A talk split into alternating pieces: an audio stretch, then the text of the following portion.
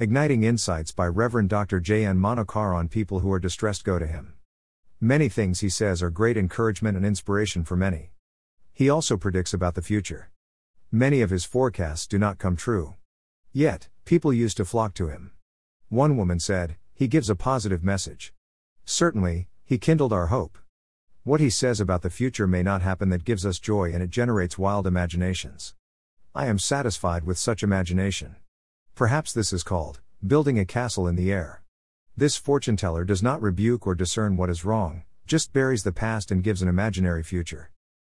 A patient goes to a medical doctor. He asks several questions ranging from his appetite, water intake, sleep, rest, work, tension, relationships, apart from doing some lab investigations to find the real cause of illness. However, the fortune teller does not investigate, but inflate the ego of the listener, promising a great future ahead. Jeremiah writes about the false prophets, who are like fortune tellers. They have healed the wound of my people lightly, saying, Peace, peace, when there is no peace.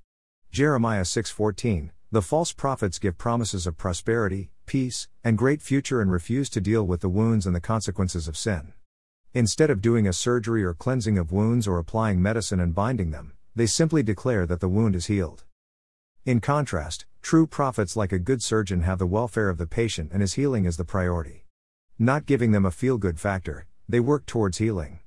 True prophets confront sin as Nathan did with David, condemn unrighteous encroachment of land by Ahab, publicly condemn adultery of Herod, and confront Ananias and Sapphira as Peter did. False prophets condone the insatiable selfish quests, aspirations, and pursuits. True prophets turn the attention of people towards the kingdom of God and righteousness.